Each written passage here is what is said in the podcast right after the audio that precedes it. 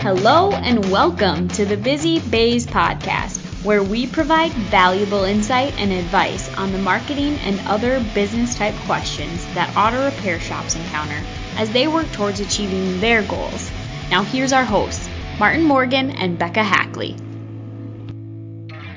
This is the Busy Bays podcast, a podcast that's all about being the ultimate marketing and business resource for auto repair shop owners. Martin and I are going to go beyond SEO and talk about the three step process that consumers use to find and contact a local service business online. That's right, Bekah, and good morning. And Hello. Welcome to all of you who probably aren't listening to this in the morning, but maybe you are. But we're happy to have you here with us listening to the, the Busy Bays podcast.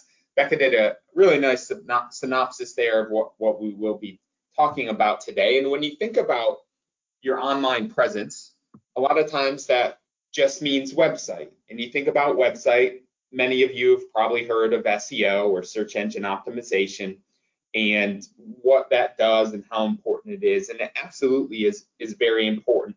But we wanted what we want to do today is build on that with a couple of things that you might not be thinking about, or maybe you haven't had a discussion with your provider or or somebody else where it's relevant so that so that you can really consider how you may change things or if you're doing well in certain areas. And it's all based on the actions that somebody who could be your customer takes to find you and to choose you online. The big thing is as you said choosing right? So for somebody who is looking for a service I'm going to naturally go on my phone or go on my computer, hop on and search for it online, whether I'm looking for auto repair, something to do with my tires or oil change. You know, I, am going to go online because that, that's what people do nowadays, right? of course, it's what they do. And you do it, I do it, most everybody does it. And we're looking for local services, and we go online and we conduct a search where we might play, plug in auto repair or uh, brake replacement or something like that. Those specific to auto repair, of, course. And and this is where that big gorilla comes in of SEO and the importance of that because really the big focus of SEO is getting you found in those search engine results and making sure that you show up as high as possible and and giving you the opportunity really to be found and then to have people select you. So when you think of search engine optimization, the big key for that is, is getting you placed as high as possible in the search engine results, in the Google results. And of course, you need that because if you don't have that, you're not even going to get a chance to have somebody pick you. So, what about a shop owner who is just starting up their business? Does the longevity of their website affect organic search results at all? So longevity of the website, the domain specifically, which is you know www.whatever.com, the longevity of that, how long it's been in play, can affect search results. But there are hundreds, likely, we don't know. Only a, a few select people, we believe at Google, know how the algorithm uh, factors in all these different things. But that is that is one that is is factored in. But it's not just a number like an age necessarily. There are some other factors that go into that as well.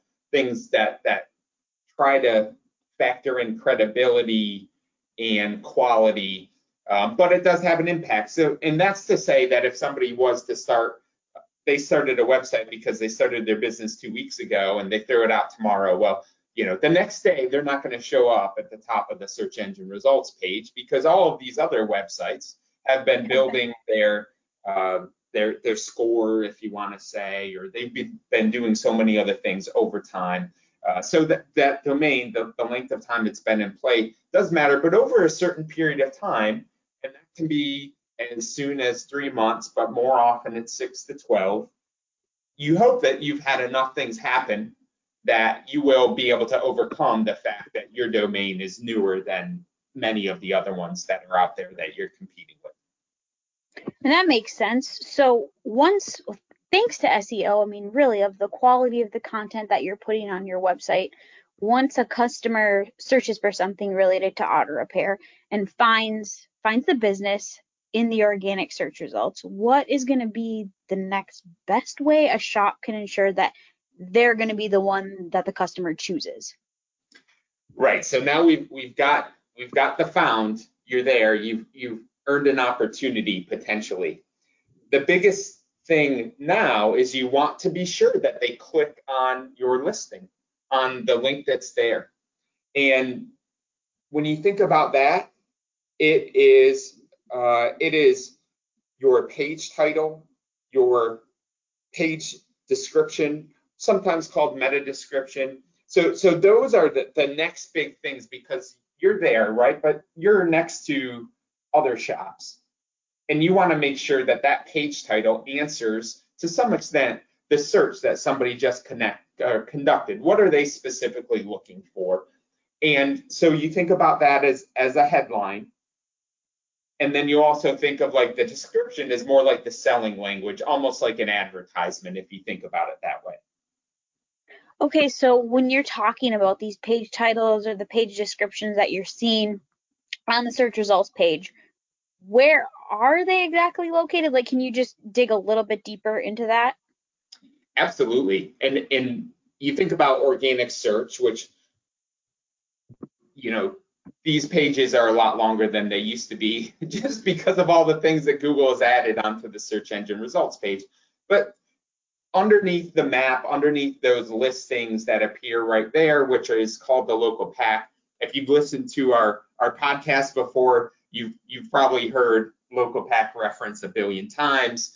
Um, and then we've got organic search results under there, and and that that page title is that line that is at least on Google. I think it's blue. It, it almost looks purplish, but it, I think it's blue. Meant I want to say it's blue.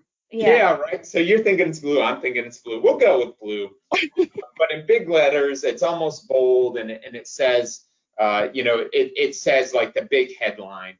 And then the page description is the text that appears right underneath that. Which is usually like kind of like a lighter gray, right? That just kind of gives the, like you said, kind yeah. of like an a- advertisement. Okay. Yes, and that is true. That, that uh, another, it's usually a couple of lines, may, maybe can be up to three, but there are usually limits of how many uh, characters that Google will show there. And then the important thing too is that while Google will say that page descriptions or meta descriptions aren't a factor in search, when you search for specific things, you will see that in that description, those keywords, the things that you plugged into your search bar are, are bolded.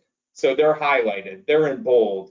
So that, that shows you, okay, this is what I was searching for. Obviously, this is relevant to my search well that I guess that kind of helps answer the question of what a good page title or description looks or sounds like just in terms of being relevant to the searcher but do you have any very specific examples that we could provide? Definitely. You think of any page on your website and you want to be sure that all of the pages have individual page titles and descriptions. You want to make sure that that page title includes what we might call a keyword but let's say it's a keyword because that's most likely what somebody is searching for, you, the, the content of that of that page. So you want to be, be sure that that's in there. And then again, that's your headline, right? So if you know somebody is, if your brake repair page is going to be found, you know somebody is most likely searching for brake repair or something related to that. You want to make sure that is right there in your headline. And then in that text below, in that description, again, you know, headline and then selling language you know, tell them tell them why they should click on your listing. Tell them why they should click on your page. So talking about how just roughly, let's say you're the best brake repair shop in your location and make sure to include that location and, and likely a zip code maybe, um, but include those things in there because that's what's going to be really relevant to the to those people so with page titles and page descriptions being basically the whole step two of what we're talking about in our step three process, this is going to have let's so now let's cover this. Your customer has found you on the search results page and now hopefully they're choosing you because you had great page descriptions, page titles to get them to get onto your website. So now the customer is on your website. So how can a shop quickly let that person know that they've landed right where they need to be and kind of what their next step is going to be? And when you think about it, and, and you did a good job of, of presenting it there, Bekah, if, if you've participated in sales training, if you've if you've read uh, some stuff on marketing or read stuff on sales, uh, e- either or, you, you, may have come across the concept. You might totally use the concept of, of really getting people to say yes in small steps. So in, instead of asking for one huge yes, you break it up into small steps and you get you get the customer to continue saying yes. You make it the first few questions easy. So, you know, they've bought into little pieces here. And along these small commitments, essentially, yes, right? Yeah, great, exactly. And along the way, they've made small commitments. They they've searched, they found your listing, they clicked. They get to your website, and what you want to do is you want to make it very easy for them to see that you are credible, that you offer quality auto repair, that that w- that you would be a good choice for them. And then most importantly, you've got to give them calls to action and tell them exactly what you want them to do. So there's a great book about web design called Don't Make Me Think, and I don't know how old it is, but it's it's not brand new. And it basically just says, you know, when you bring people into your website, don't make it hard for them to know what to do, right? So if you get somebody there let them know what you want them to do. If you want them to schedule an appointment, make sure you've got like a big button that says schedule an appointment. If you want them to give you a call, make sure you've got something there that has your phone number big and bright so they know exactly uh, how to reach you. And then ask them, call us at X or tell them. And especially when it's mobile, make it easy for them with a click to call. All of those things, you know, you've got them there now you want to consider, and it's in, it's called conversion rate optimization. You want to get them to convert and as quickly as possible. And by to do that, you make it easy for them by putting that stuff in obvious places where they can find it and they can take action quickly. The amount of times that I, that I have been on people's websites where I don't know where their phone number is, I don't know how to make an appointment, I don't even know where they're located, drives me nuts because then I, I, well, I just I leave because it's wasting my time. It's not easy. So hitting that easy, convenient thing on the head is so important. But when it so when it comes to those call to actions, those CTAs, I know for a fact that they can run in a whole bunch of different forms, whether that's buttons, images, pop-up things. I mean, you said uh, an appointment button type of thing. Do you like one over the other, or is it just preference wise? I think it, it, it depends in part on what else you have going on on your website. So certainly when it comes to mobile, it's the click to call. Look, somebody is on their mobile phone. Make it as easy as possible for them to call you. Offer up a, a quick and easy click to call. All they've got to do is tap the screen and, and you're getting a call. And that's the way you want it. Unless for some reason you don't want calls. Maybe you're just absolutely slammed. Maybe you like to work on specific things. So in those cases, you want them to, to fill out that form for an appointment online uh, on their mobile phone. But in most cases, in almost all cases, you're going to want to make it easy for click to call. So for mobile, that that would be the, the number one choice for sure.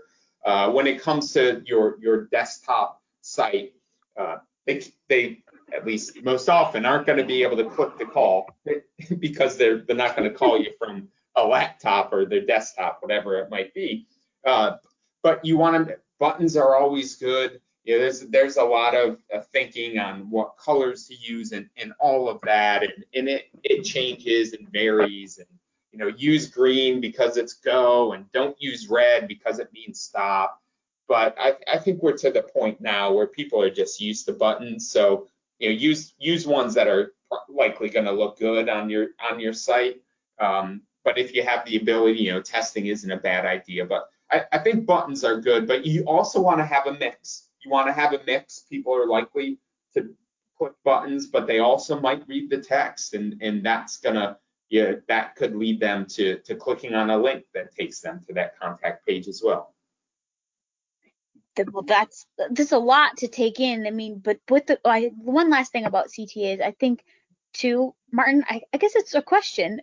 Is there ever too many on one page? Like, let's say I go to a home page of a shop and there is a button at the top for calling and to make an appointment. And then I scroll down halfway through and there is another CTA asking me to request more information. Is do you think that there's a right or wrong answer with how many you have on a page? In the case you mentioned, oh, so in the case you mentioned there, Bekah, oh, that's totally fine. And in fact, you would almost think you wouldn't want to be able to scroll to a place where there was no call to action on the screen. So that could be dangerous, me saying that, because different people have different resolutions on the screen, right? So that could be a, a little uh, obnoxious. So so be careful about that. But you you do want a good number when it comes to calls to action. And we, we I think we all know when we see a site that probably has too many calls to action and it probably also makes our eyeballs want to pop out of our head just because it just looks totally so crazy. Much? Yeah. Yes, yes. Um, so you do want to be careful because you don't want to be ridiculously salesy because this is what you're doing. You think about this is a sales conversation that's happening on your website and you think about your preferences and how often you might want to be sold or asked to buy. So you do want to be a little bit careful from that standpoint. But I think if you're breaking it down into sections, I think it would, in most cases, it's going to be totally fine for you to have something like a call to action in every section. So, in terms of breaking this down into different sections, there was a lot that we went over today, just a lot to unpack in those three steps. So, I'm going to do my best to do a recap. Martin, you just fill in the blanks where I missed something, all right? You got it. Okay, so step one, we starts with the SEO. You know, people are going to Google, they're searching. The big thing is you need to be found with that quality content that you have on your website. Step two brings us to whether or not they're actually clicking on your website or the click through optimization that we talked about that has a lot to do with those page descriptions, meta tags, whatever you want to call them. They need to be relevant to the searcher.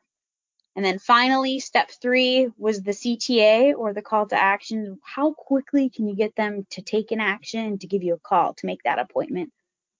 That's where we're at. Did I do it?